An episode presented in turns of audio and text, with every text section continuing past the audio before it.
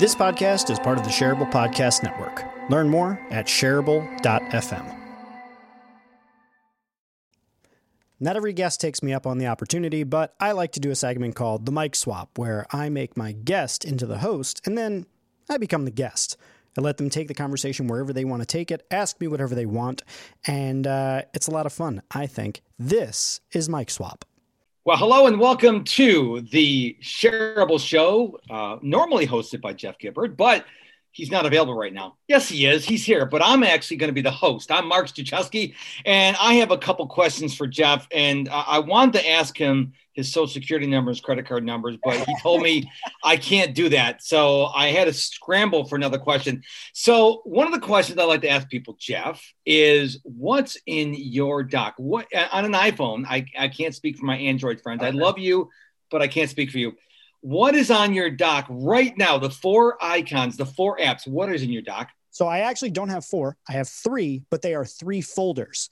So the leftmost one of the three is my habits folder. So that's going to be all the things that I try to do on a daily basis, along with my habit tracking. So this is like Duolingo, meditation app, Lose It for calorie tracking, my habit tracking app, my podcast app, uh, intermittent fasting app, and um, and audiobook. The middle is communications. This is my email, all the different text applications, etc. And on the far right are my productivity apps. So these are my Notion, my uh, Todoist, uh, my calendar, Asana, mind mapping, all that sort of good stuff.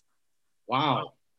I have never spoken to anyone who has folders in their docs. Yeah, it's a new thing this year. So with the new iOS 14, how you can have the clean home screen, mm-hmm. I have mm-hmm. no icons on my first page. It's just a picture of my daughter in the background on the wallpaper. And then the three icons in the bottom are basically like, if I had nothing else on my phone, these are the only things I need. Interesting. I'm going to have to think about that because right now I actually moved my calendar up to one of the widgets because mm-hmm. it gives you more information. Yep. So I'm going to look into that. So the other question I have for you is what are three books you've ever read in your life that you would recommend anyone read?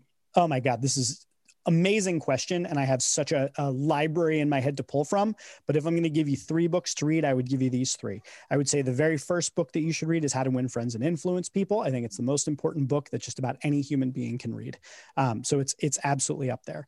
Uh, the second book i'm going to say is one of my favorite books. Um, I'm not sure if it's applicable to everyone, but I do think that it's useful for everyone. It's called Pitch Anything, and it's by uh, an author named Oren Klaff.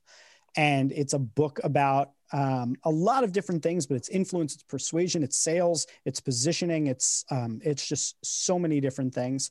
Um, so that would be two books, and then I would say the third book would be The Code of Trust uh, by Robin Dreeke. Um, and and P.S. If you ask me the same question in like ten minutes, I'll probably give you three different books, except for How to Win Friends and Influence People. That's always the number one.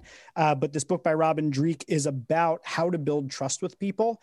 And it's not your typical, like, here are the tips and tricks and tactics and manipulations. It's like, here's an honest, legitimate way that trust works. And it's not in any way to get what you want. It's so that you build trust. It's trust for trust. It's amazing. And he's an ex, um, I think counterintelligence uh, CIA agent that like worked with like trying to turn foreign spies over or something. So like, dude, like literally is in the trenches of the highest stakes stuff, you know, uh, state secrets and this and that. And he's like, here is how to build trust with anyone. And it's a phenomenal book. I love it.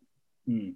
One final question: If you could only have an account on one social media platform, Facebook, Instagram, Twitter, LinkedIn, TikTok, Clubhouse, YouTube, Snapchat.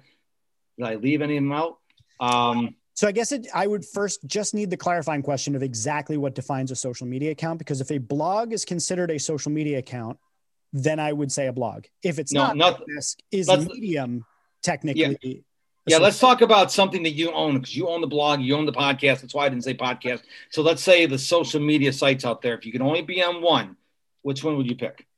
Uh, Man, that's really tough because, quite frankly, I um, I could never say Facebook or Instagram simply because I thoroughly object to the company from like an ethical perspective. Mm-hmm. So I mm-hmm. couldn't say that even though they would have the highest utility most likely. I think it would be difficult for me to then say YouTube because I would feel very similarly. And I think LinkedIn is kind of a boring platform despite being exceptionally useful and would probably be the most valuable for me on a regular basis.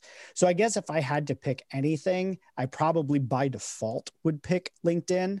Um, but unenthusiastically um, I would pick LinkedIn. I am uh, much more of a creator type. So I like to write, I like to create podcasts, I like to create videos. So for me, the blog would be the, the easiest answer. And, and I guess I would say if Tumblr was in the mix or if Medium were in the mix, I, I basically would pick whatever is the most blog like platform because I love writing. So that's probably where I would go. Nice.